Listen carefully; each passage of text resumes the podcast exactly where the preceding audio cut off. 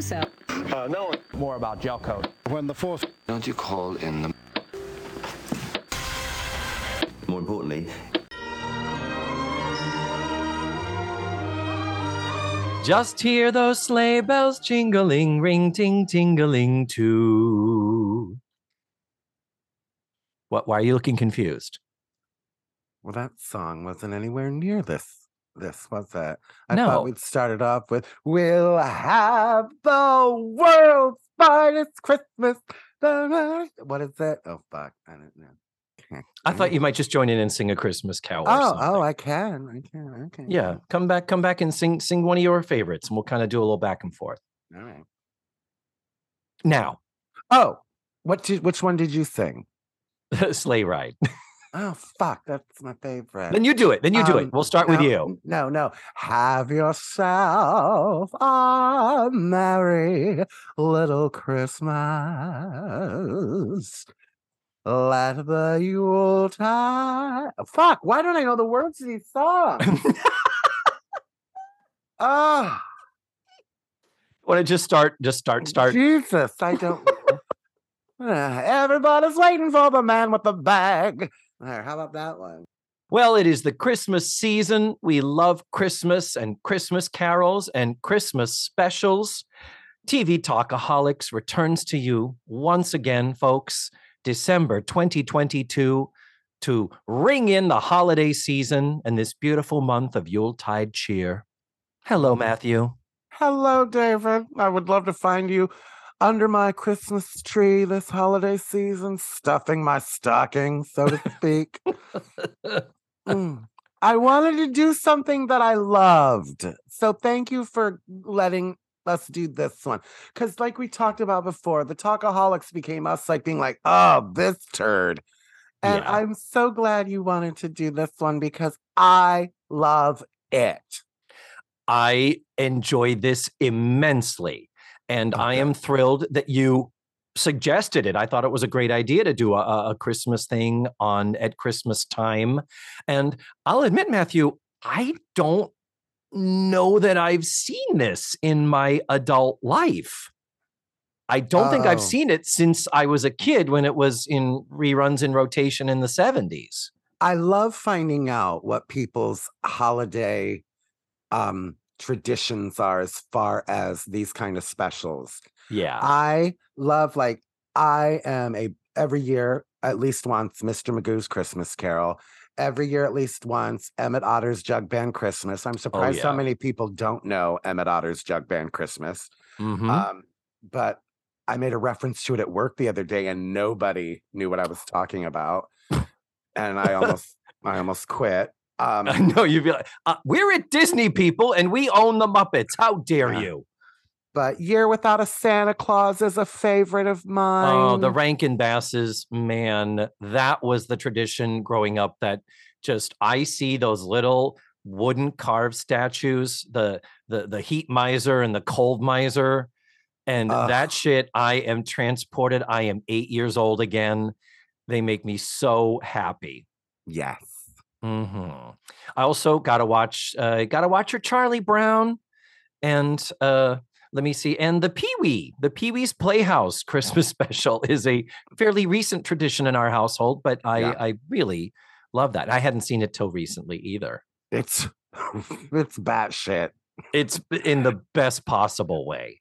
I think it's up there with um the Paul and Halloween special, but I think Pee Wee was in on the joke. yes.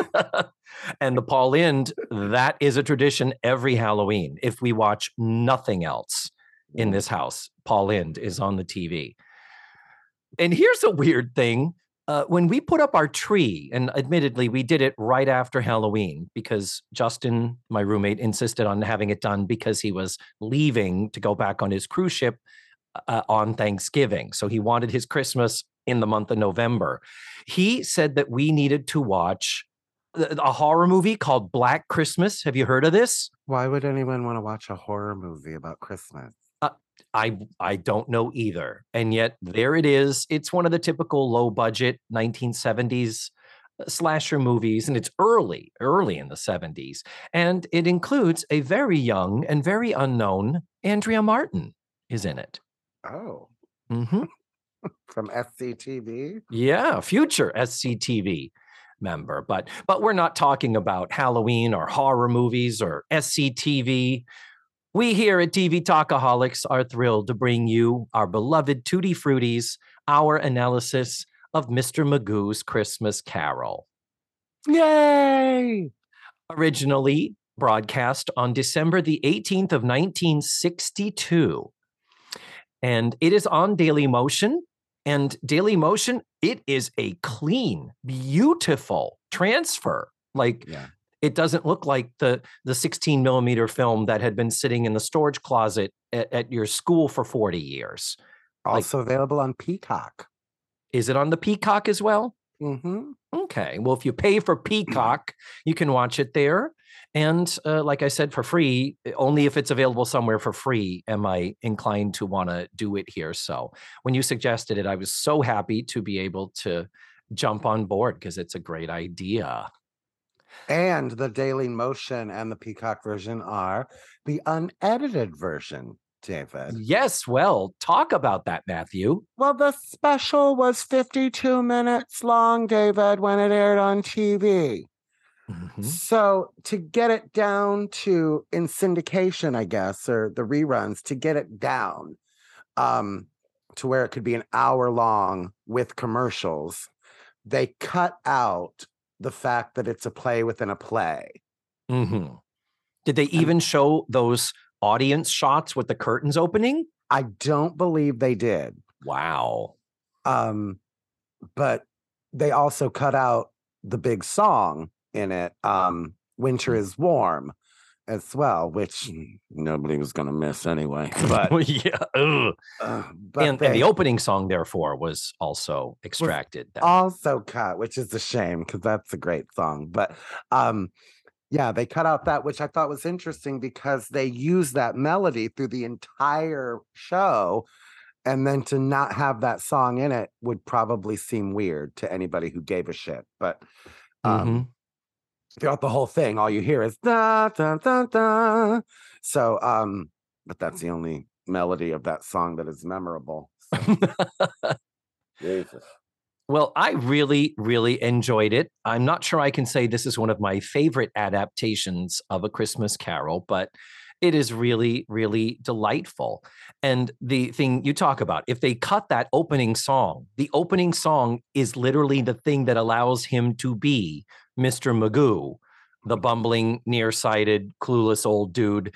And then suddenly he gets on stage and he has all of his facilities about him. He's not walking into the furniture. He can remember the lyrics to his songs.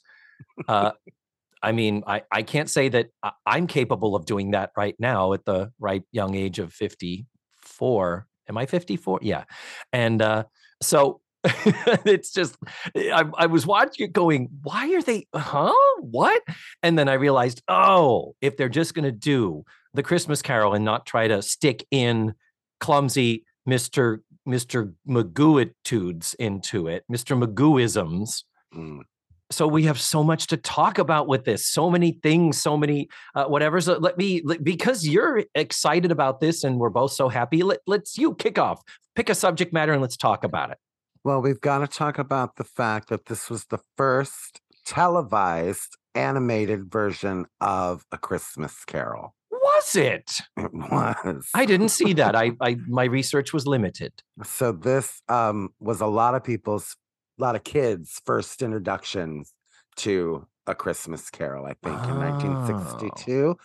Jule Styne and Bob Merrill did the music. David, Yes, and they are best known for Funny Girl. Funny Girl.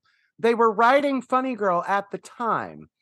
And there's a story that goes that one of the people involved with this heard them working on people. And they thought, oh, that's going to be wonderful. And they thought that that was going to be the song that was going to be the big hit from this show. But they said, no, this isn't for this. This is for Funny Girl, which is interesting because a lot of people think Funny Girl was written for Barbra Streisand when really it was not. Um, but no. anyway um so you've got these wonderful songs like having those two write a write a show at that time in 62 was like the equivalent of like you know Harry Styles and Lizzo coming together to write a song. Bob oh. Merrill and Julie Steiner, oft referred to as the Harry Styles and Lizzo of the 60s, I think. Those were the artists that immediately came to my mind as the modern analogs. Yes. now, had Styne and Merrill worked together before this?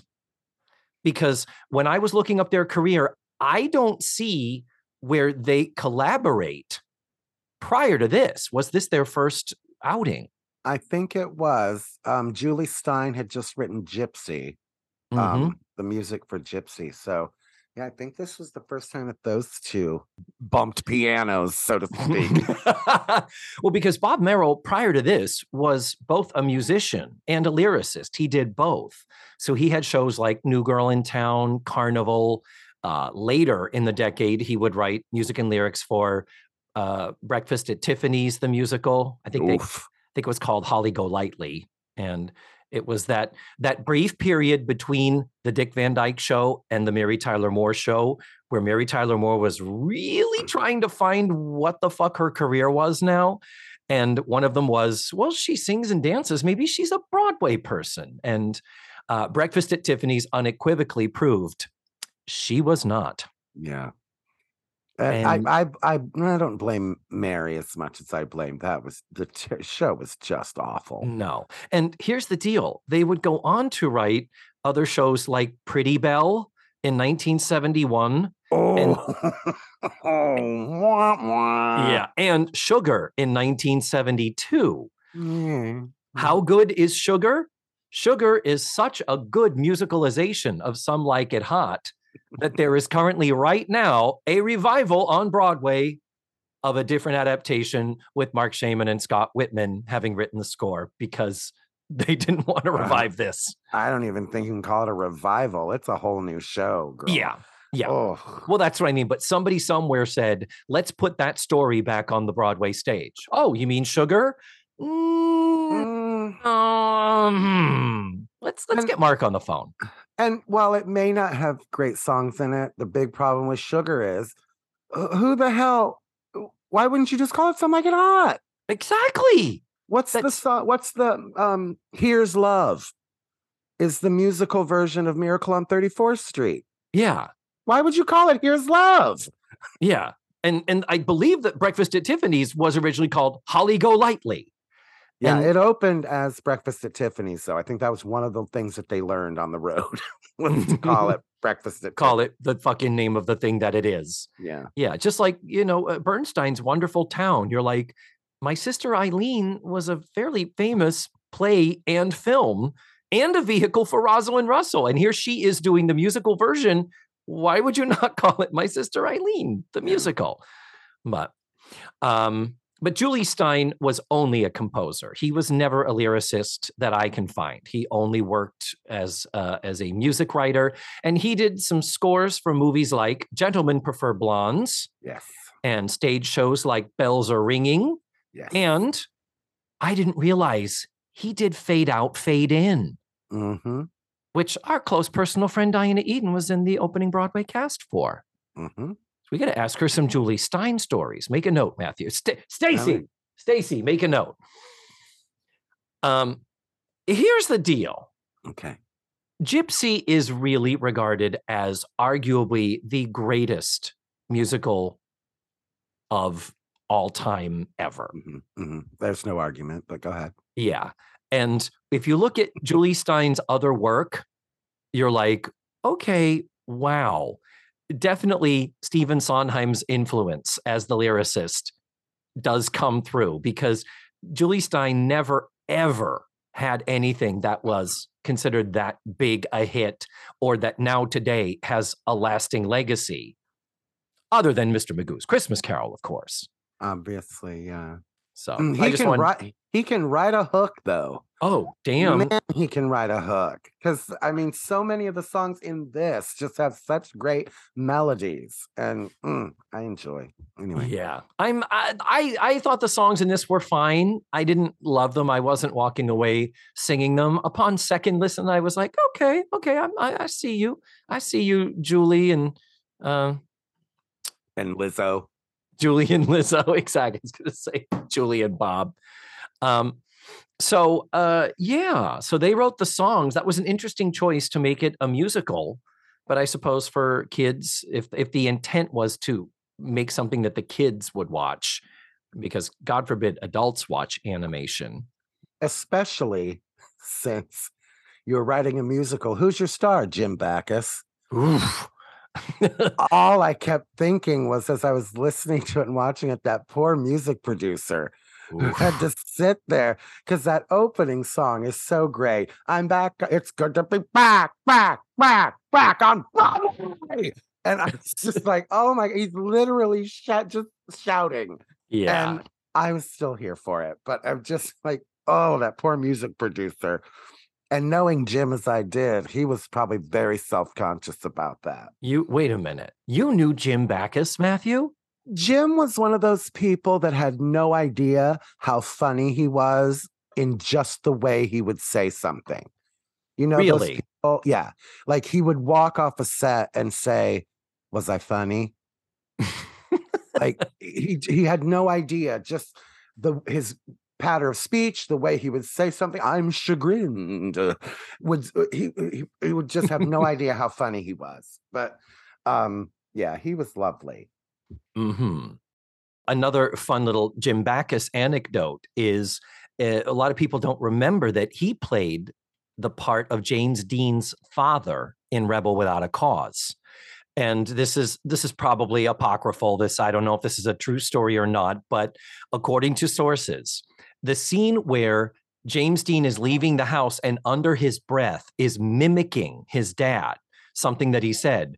James Dean basically is doing a Mr. Magoo impression. He's just like, wow, I think this kid is really terrible. Ah, ah, ah." He does a voice like that. Apparently, the next day, studio executives from Warner Brothers showed up on the set and they were like, uh, yes, we we heard, we understand that James is going to be doing a, a Mr. Magoo impression in the film. Uh, yeah, we were wondering, is there a way that you could change that to Bugs Bunny? Corporate America, Hollywood at its finest. I thought you were going to say they showed up and said, if you mock Jim Backus, you are out of this fucking picture. we will cut your fucking brake lines. We will. Oh, oh, Mm. oh, too soon. Too, too soon. soon. Sorry, Too that soon was for J- Jimmy Dean joke. um, so. b- Before we leave talking about the score, has mm-hmm. that song, that opening number, ever been featured on the Tony Awards? That would be a great curtain raiser production number for the Tonys. Have you ever seen it? no, let's find somebody who can't sing and stand on the stage. Let's get Lo- Lauren Bacall out there to kick off the Tony Awards with "It's good to be back." back, Back. back on Broadway." We could get it. Liza could probably do it. Liza Ah! could at this Ah! point. It's good to be Ah! back, back, back on Broadway. Yeah. They need to do a new animated version with Liza Minnelli as Mr. Magoo in Christmas Carol. Oh my god. Ringo, Ringo, Kleinschmidt, Ringo. Such a lovely sound. So let's talk some nuts and bolts before we actually get into the show. We've already talked about Jule Styne and Bob Merrill. Uh, well, this is, of course, based on A Christmas Carol, the original Charles Dickens classic, originally published in 1853. And uh, I believe it has spawned a, a couple of adaptations since that time. One or one or two thousand. I just can't with the Christmas Carol. It's Every theater does it every year. And I want to know. It's like, it's a dirge because we all know how it ends. There's not one person that doesn't know what's going to happen in the next scene. And it's just like, you're just like, get through this show. Oh my God. Oh, we know, we know what happened. And I went to see um friend of the podcast, Tim Williams, who did a reading of A Christmas Carol. And you realize that Dickens was paid by the word because it was originally a serial for a, a paper or a periodical or something.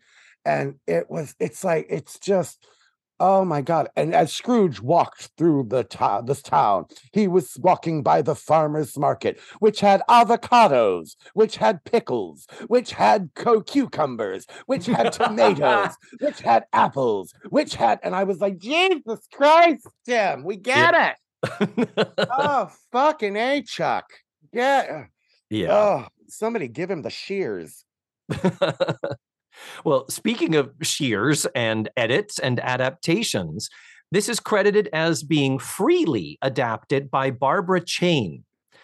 Barbara Chain doesn't have a Wikipedia page, but according to IMDb, it looks like her credits are primarily writing for animated shows, including the Mr. Magoo TV series, the new Three Stooges, He Man, Alvin and the Chipmunks, and a, a 1986 animated series I did not know existed Rambo.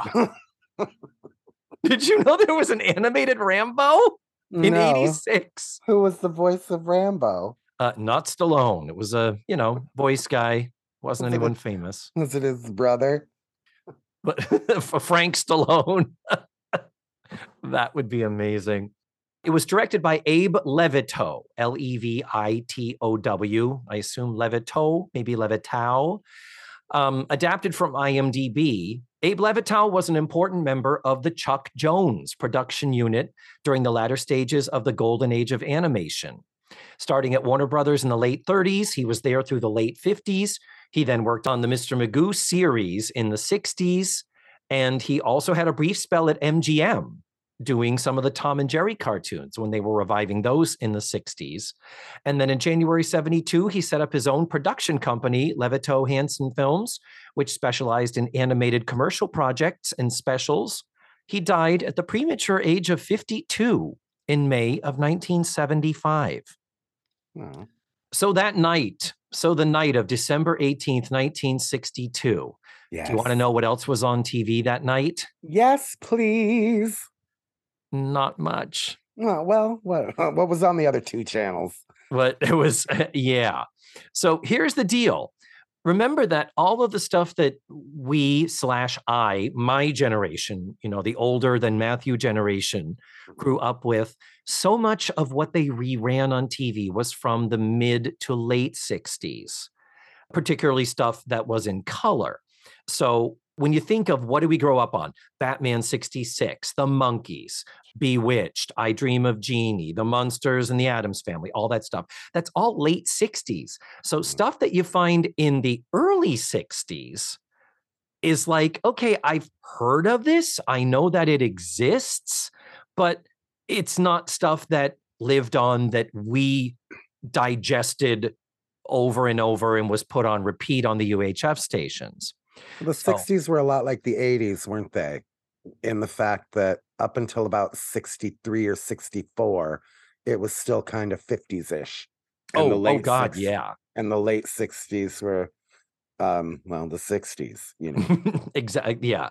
Yeah. Like Austin Powers and that whole swinging Right. uh, culture that was not happening in 1962 no so i'm speaking as a older gen x person. There wasn't much here that i grew up with but there were shows like the untouchables Mm. which i've heard of but certainly i wasn't watching that as a kid. The lloyd bridges show the jack benny show. The jack benny show. I think it was on for like 12 years. I did not know it went this long. Yeah. how?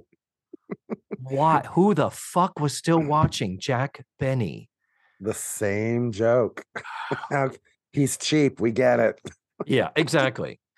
So um, that's really it. That's those are literally the only three that I looked and said I'm aware that they existed. Was Untouchables, Lloyd Bridges show, and Jack Benny show. And and I'm not sure the Lloyd Bridges show. That's not the same as was it Sea Hunt? Was that the What'd you call me? No no no S E A Sea Oh. Hunt. Okay. was the Lloyd Bridges show. I'm not sure that's the same one. And uh, frankly, I don't care. We've got other bigger and better things to talk about, Mm. like Mr. Magoo himself, J. Quincy Magoo. He was created in 1949 uh, at UPA Animation Studio. His first appearance was in a 1949 cartoon called Ragtime Bear. And in this, he was more of just a, an angry dude. And he looks a lot different. And again, UPA Animation Studio, when you watch it and it is on YouTube, you're like, okay, yeah, this is definitely not Warner Brothers. This is not Disney. This is not what the Popeye cartoons were. That was another studio. It is interesting how they did have a certain look about them. And this is, I'm like, I don't even know what else UPA did. UPA did other stuff like the Boing Boing show, which was a little boy who opened his mouth and only a boing sound effect came out and he introduced other cartoons and stuff. But um, anyway, UPA Animation Studio doesn't exist anymore, but their library is currently owned by Universal after their acquisition of DreamWorks. So they are employed as I am by NBC Universal. Um, from Wikipedia, voiced by Jim Backus, Mr. Magoo is an elderly, wealthy, short statured retiree who gets into a series of comical situations as a result of his extreme nearsightedness compounded by his stubborn refusal to admit the problem. However, through uncanny streaks of luck, the situation always seems to work itself out for him, leaving him no worse than before. Yeah. Mr. Magoo. Mr. Magoo. And he would continue doing theatrical cartoons through the 50s, winning a couple of Oscars and then moving into television and the Mr. Magoo show. There were two different versions of it one in the early 60s, one in the mid to late 60s. I like that they added the little Broadway song at the beginning to give us an opportunity to see him being himself. And there was an attempt to do a live action version in 1997 starring Leslie Nielsen. I have not seen that. Have you seen it? No, nobody did. No, I don't think so either. And I have no interest to. And if I, I can't remember on the timeline if 1997 is before or after someone told Leslie Nielsen that he was funny. So he started acting funny, which made him no longer funny. Right. So I I don't even plan to 97 would have been after because Police Squad was in the 80s. true. Very, very So- true. Yeah. But if you want a good time, look up Leslie Nielsen interviews because um, he brought his fart machine Oh, did he? to every interview he did. And it's just uh, watching the hosts react to him ripping a fart is just hysterical. So the voice of Ebenezer Scrooge we've uh, talked about of Mr. Magoo, Jim Backus, best known for being Mr. Howell on Gilligan's Island, another show in heavy rotation in reruns Yeah. in the 70s. Uh, Morey Amsterdam does a couple of the voices from speaking of the the Dick Van Dyke show. And uh, to my great surprise, I was not expecting uh, in the roles of Bob Cratchit and Dick Wilkins, who is Scrooge's friend at his job at Fezziwig, Jack Cassidy. yeah. What an interesting role for him to play. So there's kind of another um, link to the facts of life in there. Yeah, since Jack Cassidy spawned Ryan Cassidy uh, with his lovely wife, Shirley Jones, and Ryan Cassidy was the wonderful part of Kevin Metcalf. Am I saying that? Did, did, did you buy it when I said wonderful? I'm just glad we remembered him.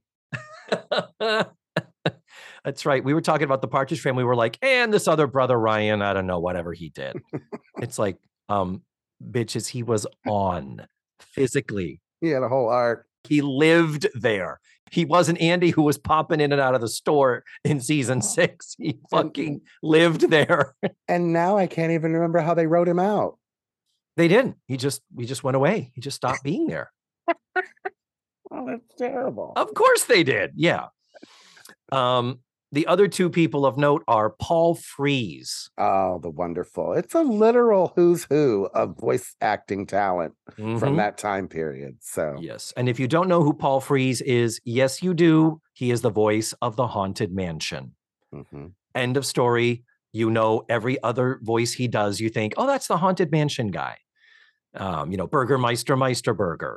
And the actual reason why we have our facts of life connection, the thing that justifies our doing this, is of course the wonderful vocal performance by Jane Kean as Belle, as Ebenezer's girlfriend in his younger days. You will remember Jane Kean played Mrs. Andrews in season seven, episode five, called Men for All Seasons. She was the woman that was a little concerned about this beefcake calendar that Natalie had put together of the swim team. But also the sister of Betty Kean, the woman who came to dinner and wouldn't leave. Yeah, so we have a lot of vocal talent, but yes, we really, really appreciate Jane Kean's performance because she's the one that allows us to be here doing this today. Matthew, I can't believe I'm about to say this. I think I have exhausted all of my nuts and bolts. Are you ready to start talking about it, about the show, about stuff you want to discuss? Yes. And I will tell you, I have very few notes about the whole like um actual Christmas carol. But Yeah. I have things about this adaptation that that so I don't want to think the audience think we're gonna sit here and dissect Charles Dickens' work for Christ's sake. No, Ugh, no, nobody needs that. no. But I, I have I've made myself a drink, David, just for this occasion. It's my Did favorite you? drink. I like to drink when I talk about Charles Dickens. Um, it's a lovely cider, so I'm going to have my Dickens cider uh, while we talk about this. You're welcome. Uh, that's the real reason why you wanted to do this, isn't it? You just That's wanted the to get. whole reason. Would not put it past you, Arter. oh, Uh, well, good night, folks. It's been fun. thank Um, you. So, uh, yeah. So yeah, let's just talk about just random stuff about it. Pick a pick. I'm not going to synopsize it. If you right. don't know a Christmas Carol, people, uh, the, uh, come on, really? Yeah. That's Um, come on. well, first, I'm going to get this deep dive out of the way because I'm kind of proud of it. Dive deeply. very first scene, it's Mr. Magoo driving through New York and he's singing about being back, back, back on Broadway. And all these theater names go by. And Yes. I wanted to do a deep dive about those theaters, if I may, David. Please do. First theater mentioned the Palace Theater. Of course, opened in 1913 with Ed Wynn in a special $2 show in 1913. Um, That was a year's salary for most Americans. exactly. um, um, some shows that have been at the Palace. Sweet Charity, Judy Garland um, reopened the Palace after it was a became a movie theater for a long time. La aux Folles was in the Palace Theater. They're currently lifting the Palace Theater in New York, David, um, because it's uh, obviously all these theaters are historical landmarks, so they can't tear them down. Um, but um, they're lifting it like up three three stories, and there's going to be like a I don't know a mall or something in there. The Holy next shit. theater, the next theater mentioned is the Royale, which is now the Jacobs Theater. David, that's probably why that didn't sound familiar to you. Opened in 1927. Most popular show I could find that had been in there that anybody would recognize is Grease in 1972 Oh, um, and the most recent revival of Company, currently the home to Almost Famous.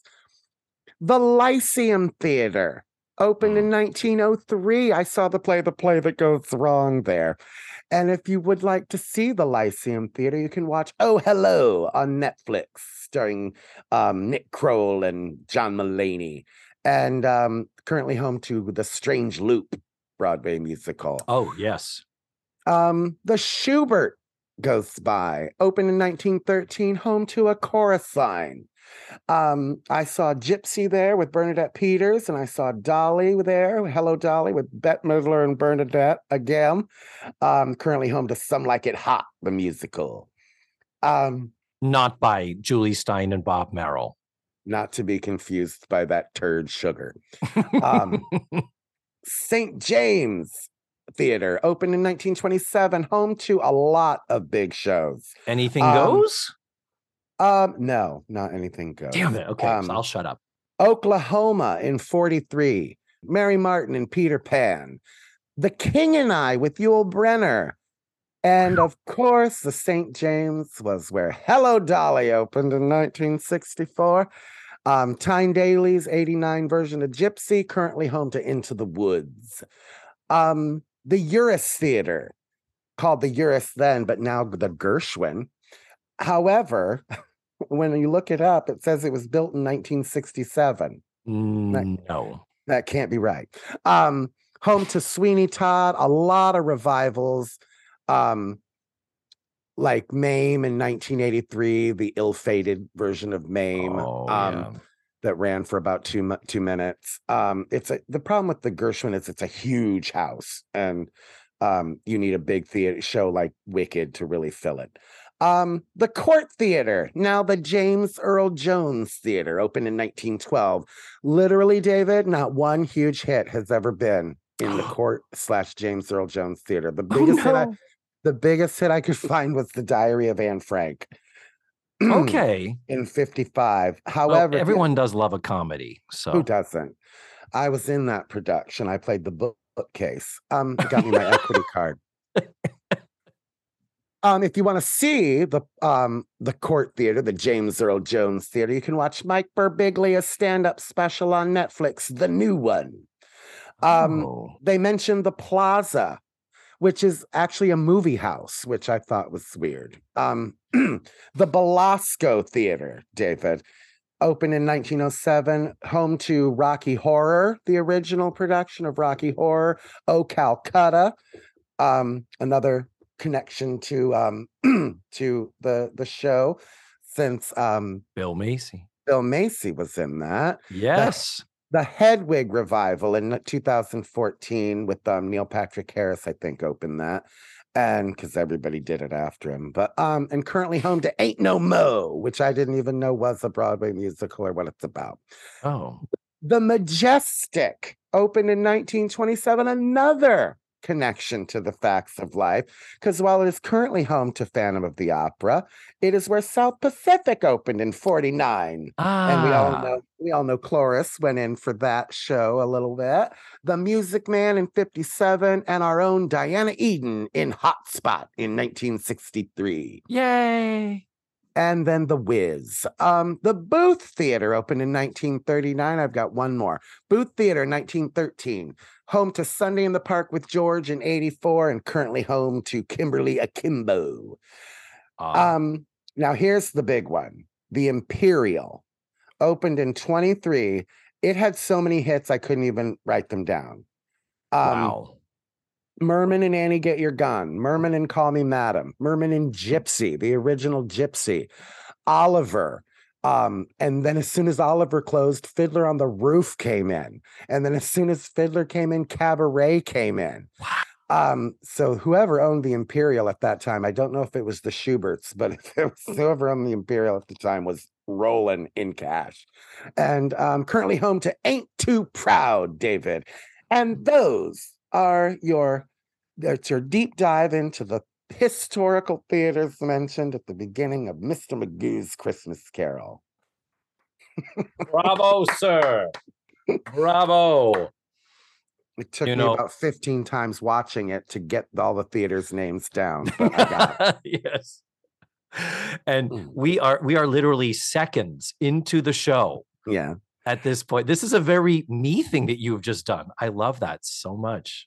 that And you- also, as soon as those go by, there's um, a scrapbook of cuttings. And one of the cuttings is it's so deliciously 1960s variety. It says Magoo Boffo in Preem 225G Sockeroo Advance. oh my god. In Premier, Magoo Boffo in Premier 225,000 gram Sockeroo Advance. Sakaru. What a great word. Need to bring that up. Bring, He's- bring that back. Boffo. yeah, Boffo at the BO. And it also there was an article that said net to beam Carol via tells. I don't know what that like the net to beam like I it was like some it was like what the the translation is net to beam Carol via tells meaning that like a satellite was going to send the Christmas Carol to televisions. Like, oh, it was, oh, but like net to beam Carol via tells. I was net, like, net networks like television, Networks, yeah. like a television network to beam because it so it's Yeah. basically them saying that this play is such a big fucking deal, it's going to be televised. yeah. So okay, you you you translated that on your own. Yeah, it just seemed it just seemed kind of like now that would not mean the same thing. You know what I mean? Yeah, no, So, a net's a whole different thing. Yeah, but truly. anyway. Well, I did a deep dive myself, Matthew. Oh good. So if you'll allow me for the next 45 minutes to talk about snuff. oh my god. Did you you. deep dive on it too? No, because I didn't want to type snuff into my Google search. when Ebenezer goes to the future, when the ghost of Christmas yet to come brings Ebenezer to the future, the first thing that we see pretty much across the board in all adaptations is we overhear three gentlemen out talking. Oftentimes, it's the ones who are looking for the charity in the first scene are Yeah. among them. And it's three of them talking about this miserable old miser who has just died and doesn't have a friend and what's going to mm. happen to what he owns and wasn't he a shitty person and aren't we glad he's dead and and scrooge is like oh well i wonder who they would be talking about and so what happens is one of them they decided a character thing was he's going to take out a little snuff box and hold a little thing under his nose and and then sneeze and Yeah. that's what you always see whenever you see like Benny Hill used to do jokes about snuff. And I'm like, what the? I know that that's snuff. I grew up watching cartoons. It's like, what the fuck is that? Do you know what it is, Matthew? No, because I didn't want to type snuff into my Google search. well, I'm the one they're coming for. I know what snuff porn is, Yeah. and I didn't want that showing up because you know how uh, you get ads for stuff that you Google in Oh, your Facebook. So I um, didn't want anything to do with that. No, I'm, I'm worried what's going to be coming up on on my feed now. But Uh, I did a search for baby clothes one time, and you know how you get like like Wish ads on your Facebook page? yeah. It was like it was ads for like adult baby costumes, like Oh. shit like that, and I was like, oh fuck. Mm. well, snuff is tobacco. It's a Yeah, type well, of smoked tobacco. Oh, I didn't even know that. I'm like, what the fuck is it? According to the internet, it's a type of smokeless tobacco that is made of finely ground or shredded tobacco leaves. It may have different scents and flavors and may be moist or dry. Moist snuff tobacco is placed in the mouth, usually between the cheek and gum or behind the upper and lower lip. It's like, oh, that's that's pinching, right? Is that the term? Mm, yeah, Isn't it? Or chewing?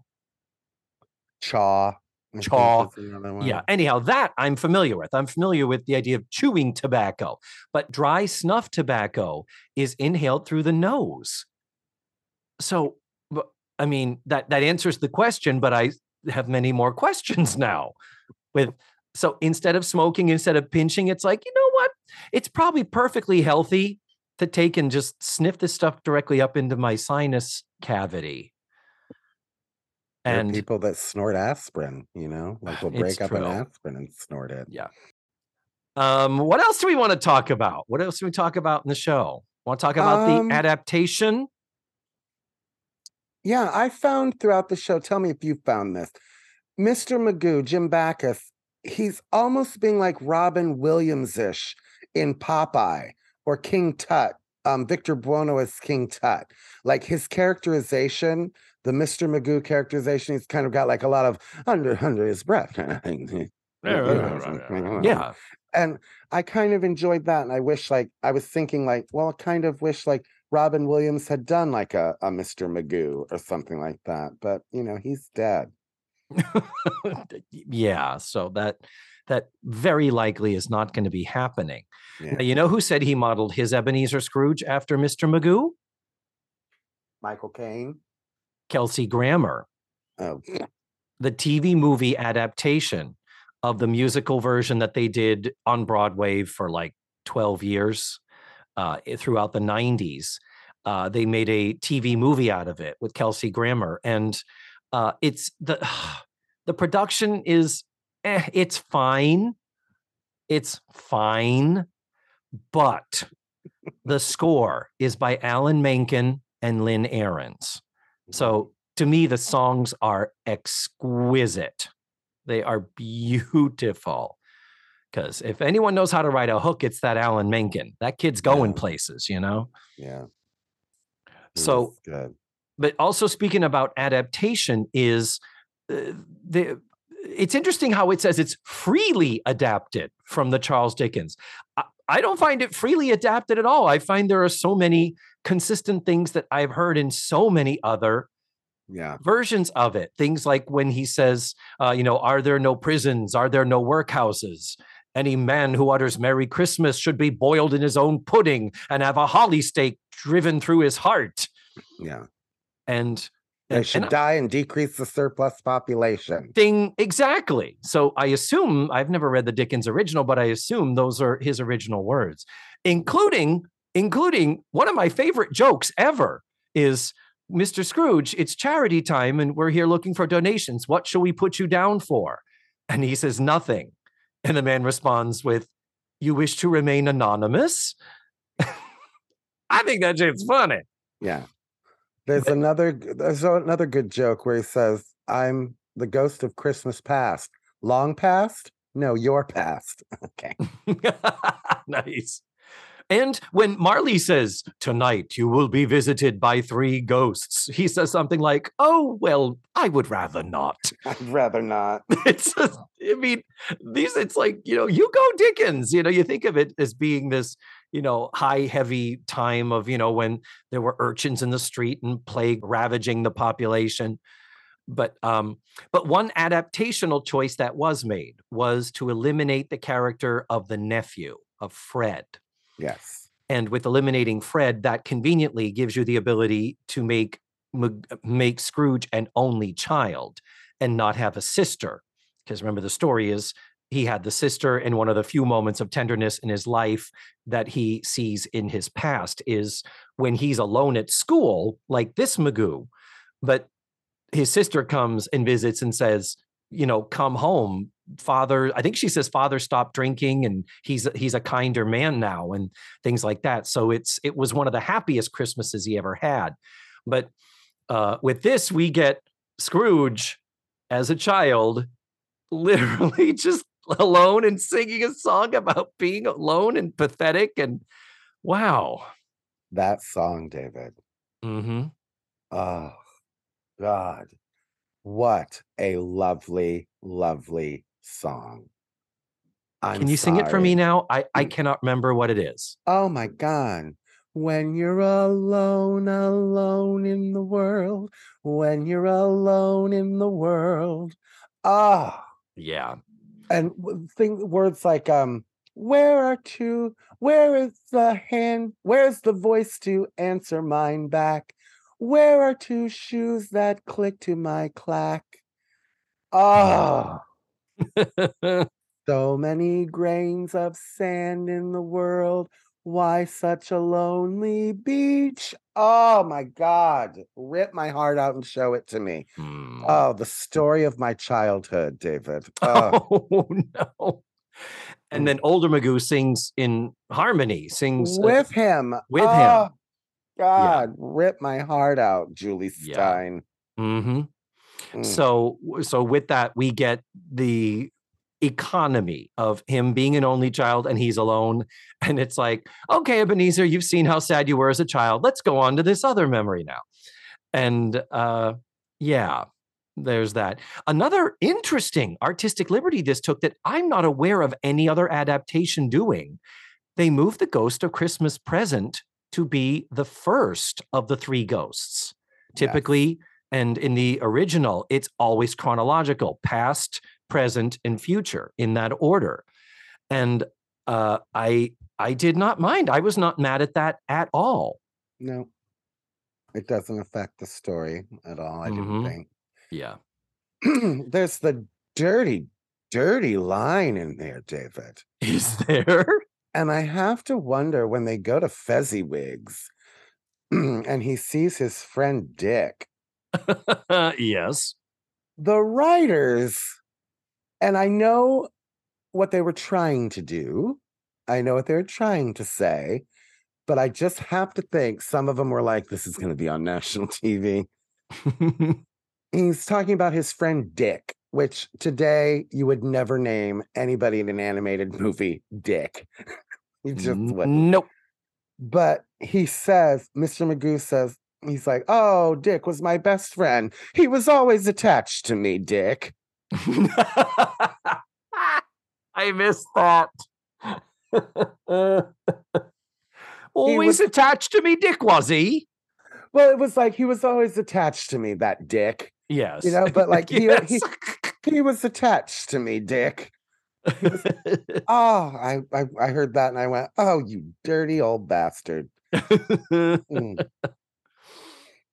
But th- that's the thing is that there's not i didn't perceive there were a lot of liberties taken other than just editing and compacting the story into a, a one hour special or in this case you know like you said it's 50 52 minutes Yeah.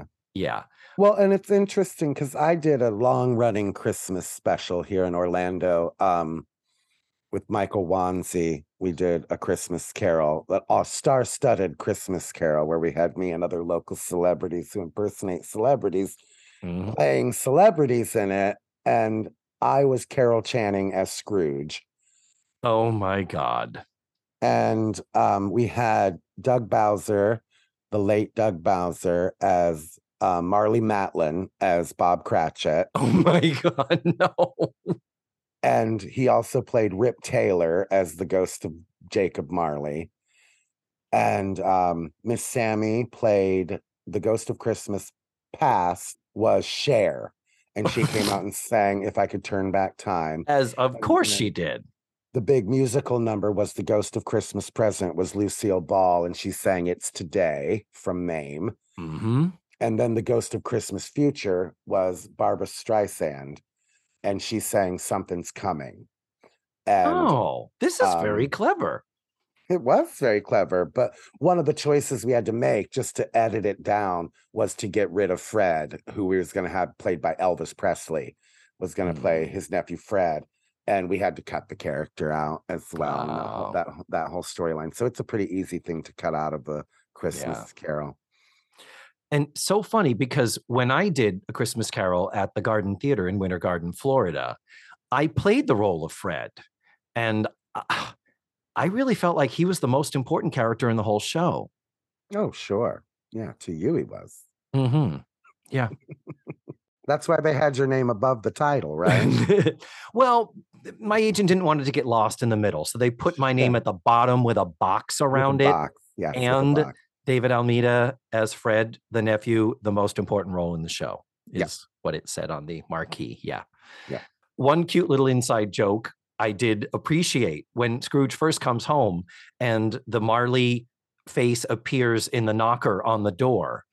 Uh, he looks and sees it and then kind of wipes it like, is it dirty or something? And then the face goes away. And as he walks inside, Mr. Magoo says, hmm, could I need spectacles? Hmm. I'm like, okay, that was funny. That was that was the right tone of an inside joke. another one with his eyesight was at the end when he gets dressed and he's walking out on Christmas Day and he stops in front of a painting of like his great great uncle Magoo Yeah. or whatever. And he's looking at himself. He's like, he can't go out like this. People laugh at me. And then he comes back out and instead of looking in the mirror, looks at a bust of himself. And then he's like, oh, there, never looked better. And I thought that was adorable as well. Yes. Yeah. Those those were appropriate without imposing um something on it. You know, you were talking about the star-studded uh, th- this Christmas carol that they did at the Parliament House Mhm. that you were in. All it makes me think of is the Rich Little Christmas Carol. It's a favorite. I watch it at least once a year too. It is on so YouTube. Awful. It's terrible. It It's so bloody awful. terrible. and I have to watch it every year. It's one of my all-time favorites. It's so ridiculous. It's almost as bad as Red Skelton's Freddy the Freeloader Christmas special. Oh, that one I've not seen. Oh, David. Oh, it is painful. Oh, I have to find that one then. Okay. Imogene Coca is in it. Well, of course. Why wouldn't she be? oh, it is painful. A very old um Red Skelton and his, his comedy is so behind and so what year was his special? What year was this? it was like 83 or Oh, 84 oh, around the same God. year around the same time as Rich Little's Christmas special but it oh, was Red skeleton Skelton in the 80s. That's mm, oh that was- wow. when he had moved into his painting of clowns phase and it was like Oh. uh Freddie the Freeloader became this sad old clown. You have to watch it though. It's I- awful. okay, I, I will. I totally will. Uh, you know, our our close personal friend Ken Reed has thoughts and opinions about Rich Little, where he's like, "Am I crazy? Is it me? They're all the same voice." They're all Like, the same voice. There's a couple he does better than others. Like his Paul Lynde is pretty good. His Truman Capote is lovely. But he's all the rest. Ken Ken says it, and he's right. He's like, they're all Richard Nixon. They all sound like when he comes in as uh, uh, uh, to the Bob Cratchit. Bob Cratchit is Paul Lynde, and Mrs. Cratchit is Edith Bunker. yeah. And you know, Edith Bunker is a, a woman's voice. So, oh, Archie, ever- he's just talking like this and shaking his head, thinking that this is an impression of Edith Bunker. And it's like, no, that's Rich Little in a Woolworth wig, shaking his head and talking in his Rich Little voice. His his impressions to me were like you say, oh, he did a good Paul Lynde. Who doesn't? yeah, everyone Every- does a Paul. Lynde. Everyone can do a good Paul Lynde. yeah. Um, but it's just like, oh my god, yeah, it's an hour of him just fucking the same voice. Yeah. And he's no better at impressions than like anybody's uncle is. You know what I mean? Anyway, Yeah. Rich Little. Well, I love guy. it because well, well no, because as a as a you know as an actor and as a person who likes doing voices, I always You- what You well, it's been known to happen. Oh, um, so, but the um, I was obsessed with that because any anybody who did voices and impressions, I was always into. So, uh, you know, watching the Rich Little one when I was a teenager, I was really into it. But now you look back and you're like, ooh, this is just not good. But, um, uh, what else? What else do we want to talk about? Um, my favorite scene in the whole movie, and I ha- I have a couple, but my favorite song, my favorite scene is the villains that cleaned him out after he died. The wow. song. Just blankety blank blank, no good. The Mm. song called We're Despicable. We're despicable. it's so What? cute. in the actual fuck, Matthew. What is that? I have written down that that's the point in the show where I'm like, what what just happened here? So for those who didn't actually watch it, when we go to Christmas Future, we see the three men, the dude does the snuff, and then we see these three, these four plunderers going into a pawn shop, I guess, because they had just gone to Scrooge's house and cleaned him out after learning that he had died. So Scrooge is watching them sell the, the these unscrupulous, unwashed goons selling his stuff. And then who said, and then we need to stop the action of this classic story cold for the four of them to sing a villain song. First of all, why do three of them have green skin? What the fuck is this? Is this one of them looks like Wanda the Witch? Is this Halloween? What is that scene? how dare you first of all um i don't know why you're against people being green um i think there are other layers to that that query david. Uh-huh. um but okay i think a very creative director was watching this and reading this and said we've got to have a comedy song in this. We've got to have something that it we I- mean, every song is "We'll have the world's best Christmas as long as we're together," and even ringle, ringle, toys when they jingle. It's that's like an I want song. It's at the very beginning, but they needed something to have a comedy song. They had to figure out a way to get a comedy song in here, and I think it's the perfect place to do it. I just Muppets wish- did it with um. It's in the claiming of a worth of a choir. It's going home and getting warm by the fire. That's a great little upbeat, fun song in the middle of Mhm. a Christmas goddamn carol. But but that song is the Ghost of Christmas Present singing about the spirit of Christmas. Yeah, yeah, but it's They're also not- The lyrics the lyrics to this are literally w- it, okay. I just pulled up the lyrics because I couldn't understand a goddamn thing. I was too busy picking my jaw up off the floor. Go ahead. We're despicable. We Yeah, make ourselves plain sickable. Yeah. Berate ourselves, hate ourselves viciously. Still, none of us wishes he would change. Yeah. We're sick and shifty birds with fingers quick as 50 birds. While stealing your purse or your ticky talk, just for a kick we knock you flat. We knock you flat. Na na na na na. Uh, Mm, yeah, mm, Shave, mm. shave and a haircut, two bits. And then the orchestra hit that om bam, om bam, boom. bam. It's like the full orchestra at fortissimo. It's like it is it is orchestrated better and bigger than anything else. It it just feels so out of place.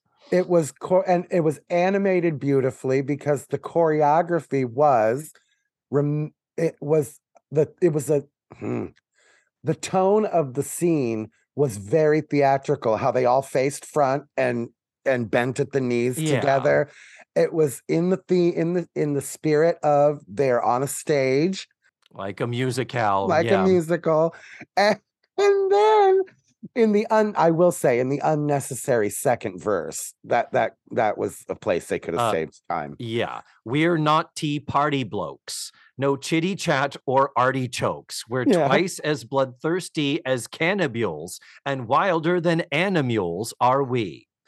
We're reprehensible. We'll steal your pen and pensible. Wow. that is some sondheim level lyric right there i'm sorry those are some good words and sneer at you, leer at you, naughtily, and really we ought to be in jail. La la la la la la la la. We're just blankety blank blank all bad. yeah what eh, the, here's my thing what i didn't like about it was that it was so static that it's them just standing there and, and granted maybe we need to just cut that second verse that would have certainly helped but, But- in the second verse in the animation somebody in the animation room said let's have that queen in the back throw flowers yeah what is that he just sprinkles flowers over him. and i was like what the fuck is that because they use the same cells it was just the, this repetition of the Ah. visuals and you know the, one of the running jokes was the little one getting his hat not being able to get his hat off over his head and stuff but to me i'm like to just stop the the action dead to give this much screen time to these characters who have just entered the story and will then immediately exit the story uh, I'm I I have problems signing off on that, Matthew. I'm I glad you it. love it as much as you do. I really I am. it. It's So not as bad as Rich Little's Christmas Carol good, but uh yeah. They needed something, some levity in this very heavy story. They needed I- some levity, and they found it. Mm, I think uh, okay, I I'll give them that. Just I- because you think it's blankety blank blank, no good. Ah, yeah. I would have liked a montage of them being thieves and show them stealing things. I would have liked that, but that would have meant they would have had to draw more than two images. Yeah. You Um, got, got kind of money you think they were rolling in. Let's talk about that. Let's take a moment. Quality of animation. This was very, how shall I say, 1962 television. Yeah. It was when they were trying to crank out stuff cheap and fast. Uh, there is not a shadow anywhere in any color. There is, I think, a couple of scenes at night. We get a little bit of a blue tint, but there is no aesthetic art direction type of approach taken to anything. The only thing I will credit them for is that they do color code the ghosts. So Marley is blue, Ghost of Christmas Present is pink, Christmas Past is yellow, and Ghost of Christmas Future is brown. I did appreciate that. That was like, oh my God, did some thought go into this? But when you look at it and see that Scrooge's nightcap, the, his his hat, it's bright pink. It's like the whole aesthetic of this is still bright cartoons for kids. Yeah. You know, and, and Scrooge isn't just a ginger, he's a Lucy ginger as far as the shade of orange they made the younger version's hair. And, uh, you know, this was kind of in the time of like, you know, we think Bullwinkle and Rocky, those cartoons where they drew two pictures Yeah. and then animated the mouths. and it's like they I, I don't that's got to be an animation style like when he's flying over london and all the houses are just outline drawings with a background color you know what i mean like th- Yeah. that's got to be eh, i don't want to say it's like psychedelic but it's like it's yeah it's very it 60s. was yeah it was the aesthetic the 50s into the 60s this somewhat abstract backgrounds somewhat more indicated and then these crisp and clear and you know uniform colored uh tones of the actual things that move nowadays more and more they try to sort of integrate those things better unless they're doing that as a specific choice I mean, there's one point at the beginning, the back on Broadway, after the signs go by, it just goes to these shapes that have flashing lights. And yeah I'm like, is is that supposed to be like the lights of Broadway? But the background is is light beige. Why is it not dark with the lights illuminating? It's you know, but clearly it had to have been a well, these type of backgrounds we can draw quick and fast and cheap and and we're good to go. the one um i'll say blooper that stood out for me was um when at the end when he's wearing his nightshirt and he falls out his own window and he's held up by his feet Yeah. and I will credit my friend Erin who watched it with me. Um, she said, "What kind of starch is in that nightshirt?" He's hanging uh, hanging upside down, and his nightshirt is not exposing his little naked Magoo bottom. I didn't even think about that. I didn't either. Erin pointed it out. Other just random things I'm finding in my notes as we're sort of wrapping this up. Didn't Bob Cratchit look a lot like George Jetson? Oh yeah, What is the Oh, deal yeah. with that? Because the Jetsons was a Hanna Barbera thing, and um, oh, I forgot to look this up. Wait a minute, Matthew, what? the Jetsons premiered on September 23rd of 1962. The Jetsons had only been on TV for like four months, Oh my! so they were probably in production around the same time. Why did I not know the Jetsons were that old? 62? I would have thought after because I thought the Flintstones were 62 and the Jetsons weren't the Jetsons supposed to be the, Yeah. the the future answer to the Flintstones. Well, now we're gonna And wait a minute, because haven't weren't people saying like George Jetson is being born? Okay, never mind. That has nothing to do with when the show aired. yeah. No, the Flintstones uh, premiered in 60. That's what it is. So the Okay. Flintstones was 60, Jetsons was 62. I thought it was later than that. I did too. Hmm.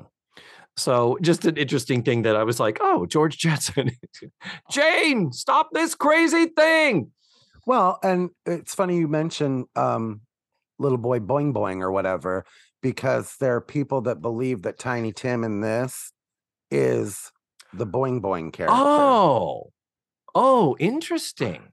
What was his name? I didn't look it up to see how much they looked alike. Gerald, Gerald McBoing Boing. I want to see what he looks like. Yeah. So they were say he does look like him. So they were kind of saying like it was like kind of like a UPA star in the show as well, with Gerald McBoing Boing as Tiny Tim. He does a little bit look like him. I mean, he's the only blonde Cratchit. Yeah. Again, we didn't need the second verse of that song either. No. Sitting around the table. that Yeah. whole like um what is it we can't afford a christmas tree we shan't this year i know oh my god Yeah. and and they were looking to save time okay Yeah, could we have a Christmas tree? Dun, dun, dun, dun, dun, dun, dun, dun. Yeah. It's like, shut up, Cratchits. But then the hook, but then the hook comes in. We'll have the world's best Christmas as long as we're together. Come on. Yeah. Come Mhm. through, Jule Styne. Yep. So uh, yeah, that song is called "The Lord's Bright Blessing." By the way, um, speaking of songs, we haven't really talked about our reason for being here. Jane Kean's interpretation of the ballad "Winter Was Warm." Which she says as she uses a snow globe with snow in it. Yeah. But but but then we do get a, the montage of the seasons and images. At least it's not her just standing there singing like that fucking villain song. But how much Judy Garland was she channeling Oh. In this with the winter was warm? You do it way better than I do, but That great alto, though, man. yeah that was certain. rich beautiful uh again it's it's a very croony type of voice very uh, you know a little more old school like 1940s or 50s certainly Yeah. you know a pre rock and roll era singer that she was um but no beautiful lovely voice and that breakup song that's always so many adaptations put a song there because yeah, the muppet the muppet one cut it didn't they didn't they like release it and then to cut it and then They restore did. it Yeah, they put it back, I think. yeah. So I love the Muppet one. The ending made my heart happy because it Mhm. was just Jim Backus being vaudevillian. I brought down the house. because the- Yes. the, set collapses and he's bowing with his back to the audience and everything. It just, I don't know. It was just Mhm. make my heart. But the end of that show, all I could think of was that poor goddamn music producer who had to sit through, had to get something out of Jim Backus. And what I read was that they wanted to use Bob Goulet as Mr. Magoo's singing voice. and I'm but I'm so glad they didn't because that would have how that would have been jarring. I mean, yeah, that would have been. Um, so the last thing I want to talk about before uh, we we move on here to the the final segment that I have planned here is Sure. I want to talk about how do you feel about the journey of Ebenezer Scrooge? Having not read the original, having seen only many, many adaptations of it, does it seem to you, as it does to me, that Scrooge is surprised to learn that he's going to die at the end, and that's why he has a change of heart? Like, wait, what? I'm gonna die? I guess I better stop being a dick. Holy shit. No one told me this. Stacy. I don't know that he was surprised he was going to die, but I think any of us, if we were sat in front of our headstone and faced with that mortality, would it would kind of become more jarring to you that like, oh, oh, yep, ah, oh, this is this is what's going to be i guess you know like uh, that would i think that more so than him going i'm going to die now, I forget Yeah. which adaptation it is where instead of him going to the Cratchit house and having them say, Oh, isn't it too bad Tiny Tim is dead? I've seen, I forget who did it this way, but where he's at the graveyard and he sees Bob Cratchit come and put flowers on Tiny Tim's grave. And yes and and Ebenezer thinks, "Oh, that's why you've brought me here. It's because the boy dies." And then it's, "Oh, well, but but uh, you know, I'm changed. These are not the shadows of what will be. They're of what may be. I'm a different man now, and and I can help him. That's why you brought me here, right?" And then he points at the tombstone, and uh, you know, to me, the realization is, "Oh shit, I I can't save the boy because I might already be dead."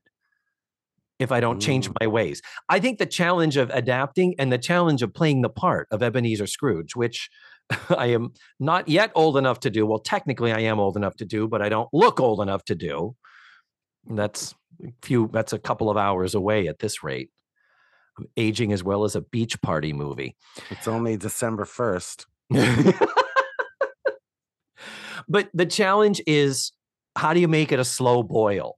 How do you find those glimmers and those moments?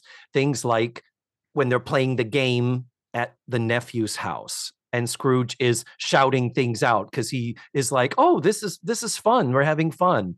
And I mean, the heartbreak. Both the Kelsey Grammer version and the Muppet version, the breakup song, and in both cases, Ebenezer comes in and sings along with the two young lovers. And I, I'm not going to keep talking about it because I'm going to start crying because Mm. those are deeply touching moments. And and and Michael Caine, god damn, in the Muppets one, Yeah. he is so good, so good Yeah. and and isn't afraid to go there. At that point, he's already weeping when he sees. I think they call her Emily in that movie. I don't know why they didn't call her Belle, but um, yeah. Just any more thoughts on the journey of Scrooge and the story? Well, you find those little glimmers, David, in um, Mr. Magoo's Christmas Carol. Do you? because as Do you? you? remember, as you remember, Mr. Scrooge goes up behind little Scrooge and sing, harmonizes with them. So he's realizing he's all alone in the world too. Still, he's still all alone in the world, David. Mhm. And then you see him talking about how his dick was attached to him. So you find those little glimmers of happiness. yeah. Without the dick attached to you, you're just not as happy. See? That's what I've Wow. always found. So, with that, I don't know how we can end this without talking about some of the other adaptations that are out there. We've already touched on uh, some of them along the way here. And uh, I love, I love adaptation in general. I'm always fascinated. Even a shitty update of a movie, I'm interested usually to see it because I want to see what they changed, how they changed, and trying to figure out why. How they ruined it. Yeah, Yeah. exactly. Yeah. So last year, to my great delight, Sean Sullivan, who is a Boston based stand up comic and friend of Ken Reed's from Mm. my hometown of Brockton, Massachusetts, he did a podcast called 25 Days of a Christmas Carol, yes. where for 25 days in a row, he dropped a podcast analyzing an adaptation of a different version of the of the show and it's really really fascinating and for that reason it made me seek out and watch some of the other ones that I hadn't seen ever or hadn't seen in a while like like example an American Christmas Carol the one that Henry Winkler did where they set it in sort of like a kind of like a little house on the prairie time like 1800s but uh, Henry Winkler in a, a great performance back when he was playing Fonzie. They aged him, and it was really quite good. Yeah.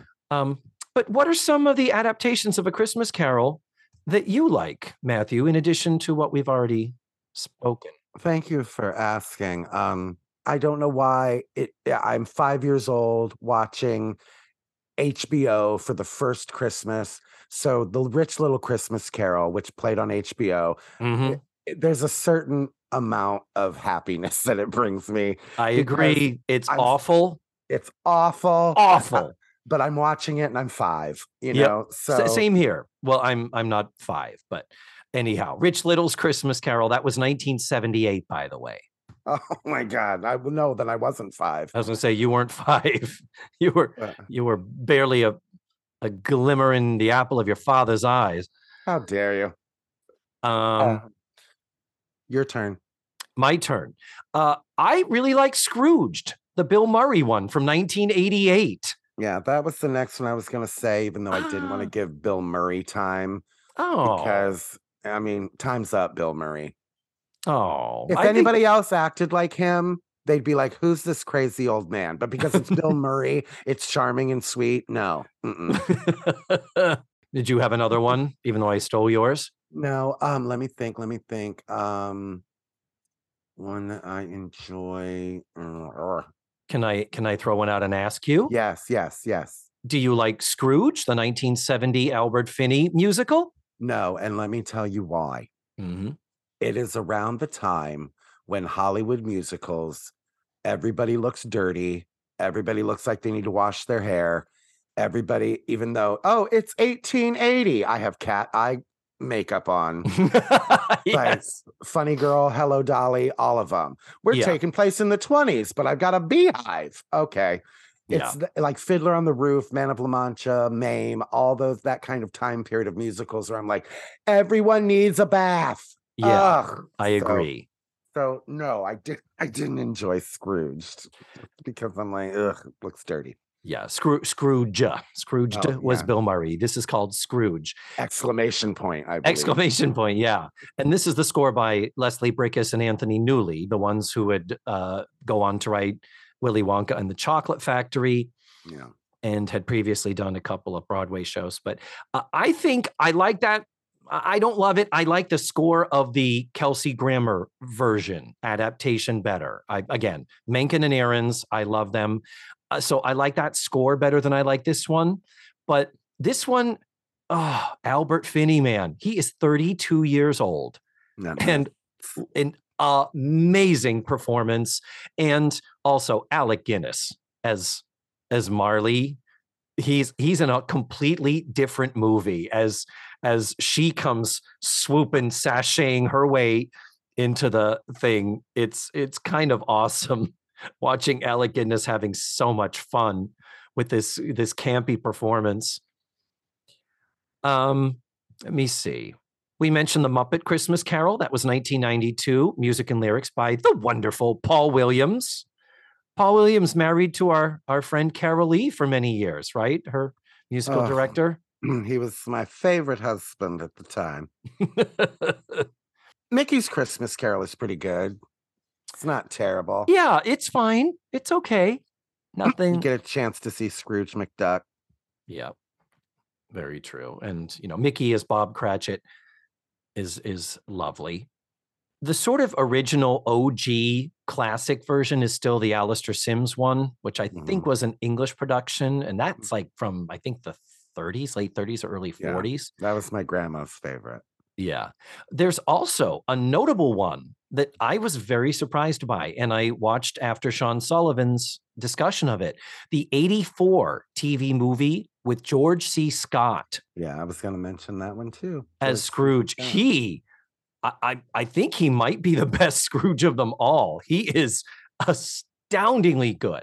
And Yeah. again, this is a this is TV movie budget. The rest of it is perfectly fine, very traditional, no real big. Um, I don't believe any big adaptational crazy things done with it, but it's it is definitely memorable, and I think it's on YouTube for free. Did you watch the most recent Spirited, the 2022 musical with Will Ferrell and Ryan Reynolds on Apple No. TV Plus? I don't have Apple TV Plus. Oh, it's a modernization, heavily adapted version of it, but it's got uh, score by Pasek and Paul, the ones who wrote Dear Evan Hansen, Ugh. La La Land, and Greatest Showman. Eh, the songs are interesting. There's a lot of interesting stuff in it, and I'm sorry, Will Ferrell and Ryan Reynolds. They're just both so appealing. So I enjoyed it. Some people aren't thrilled with it. I thought it was fine. And there's also a lesser known independent film that was released this year, Matthew, called A Christmas Karen, starring friend of the podcast, Michelle Sims, as well as Megan Colleen Maroney and Ali Flores. Three of my podcast guests are in this film where it's literally a, a Christmas carol, but the Ebenezer Scrooge is a bitchy, middle aged blonde woman who is a Karen, a stereotypical Karen.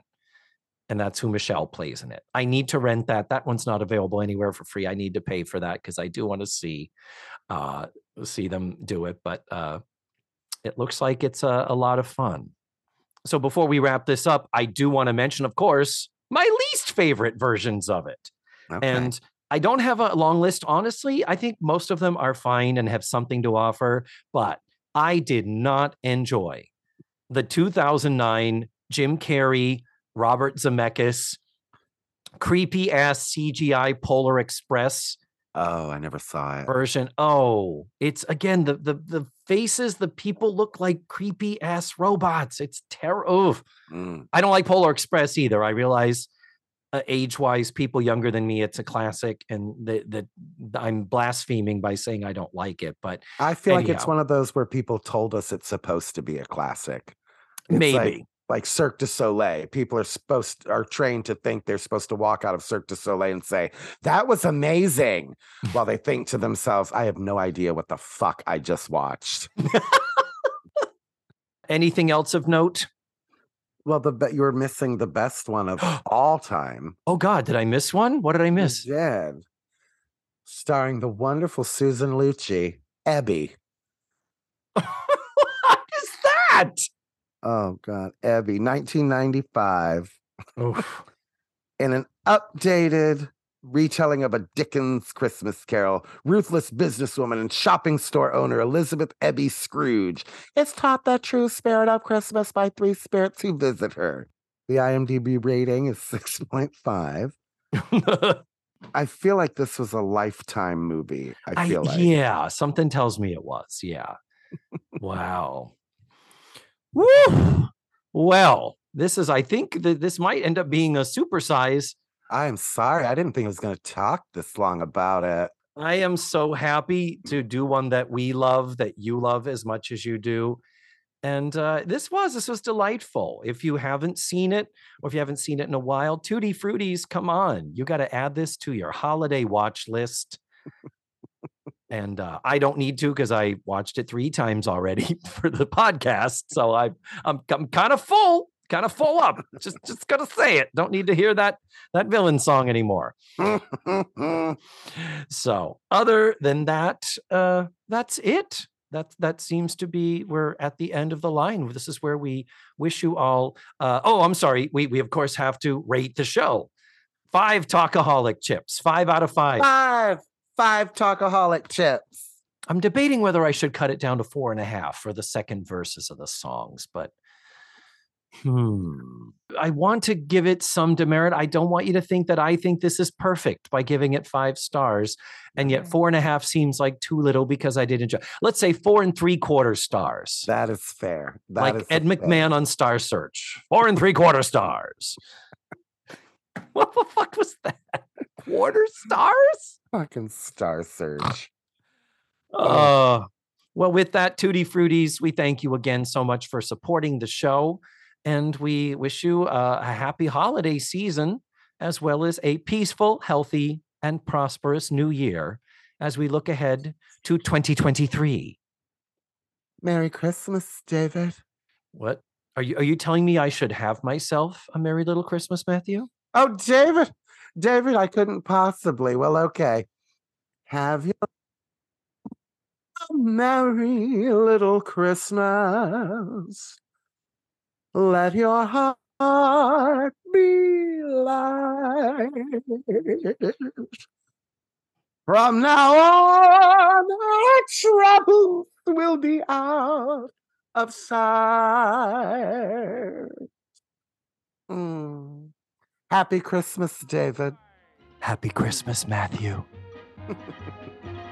Great to be back, back, back, back on Broadway. no. Uh, also, More about gel coat. When the fourth Don't you call in the. More importantly,